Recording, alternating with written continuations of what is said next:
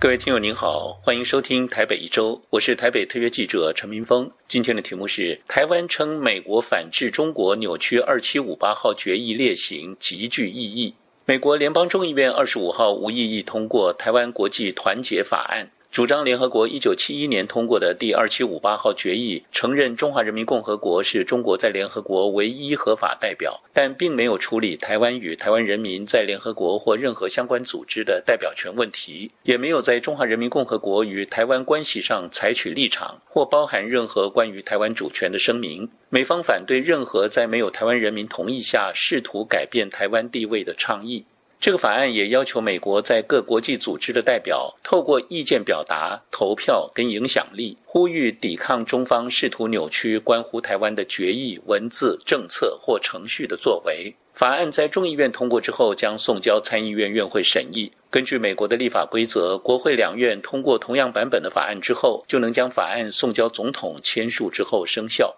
对于美国众议院通过这项法案，台湾外交部二十六号表示，几十年来，中国持续恶意扩大并曲解联大第二七五八号决议。其中只提到中国代表权，却借此用以打压台湾在各种国际平台的参与，阻止台湾做出贡献，更用以作为其虚假的一中原则的国际法基础，在各种场合谎称二七五八号决议证明北京对台湾的主权。台湾外交部说，台湾国际团结法案是美国国会以具体行动反制中国在全球故意扭曲联大第二七五八号决议的劣行。希望以明确的国会立法来澄清事实，极具意义。台湾立法院长游锡坤公开表示，台湾中国互不隶属的事实举世皆知，但是中共一直谎称台湾自古就是中国的一部分，借以欺骗世人，企图制造侵略台湾的合法性。美国联邦众议院通过《台湾国际团结法案》，拆穿了中共数十年来的谎言，让台湾中国一边一国以及台湾中国互不隶属的历史真相获得澄清，有效阻断中共侵略台湾的正当性，对台海安全、台湾的国际地位以及印太地区的和平稳定极具意义。另外，国民党立委江启臣则说，相信台湾人民可以感受到美国国会强化对台湾的支持。中华民国一直都是主权独立国家，国民希望参与国际组织的声音应该被听见，更应该被公平对待。希望在美国国会的支持下，华府及北京都应正视中华民国存在的事实及台湾人民参与国际组织与合作的必要。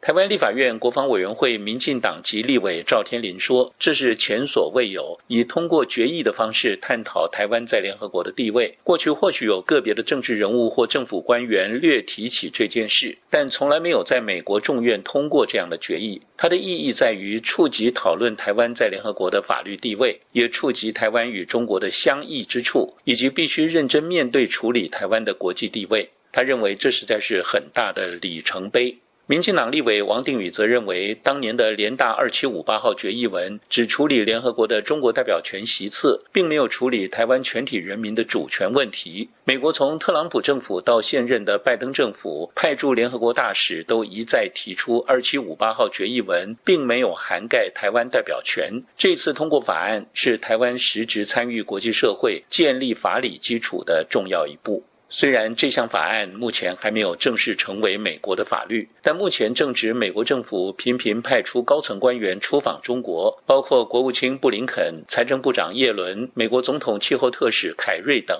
希望与中国建立起对话沟通。中方还在对美方听其言观其行的阶段。这个时候，美国众议院表决通过《台湾国际团结法》，认为当年联大二七五八号决议不涉及台湾，势必引发中国大陆强烈抗议。后续的发展值得关注。以上台北一周今天的题目是：台湾称美国反制中国扭曲二七五八号决议列行极具意义。我是台北特别记者陈明峰，感谢收听。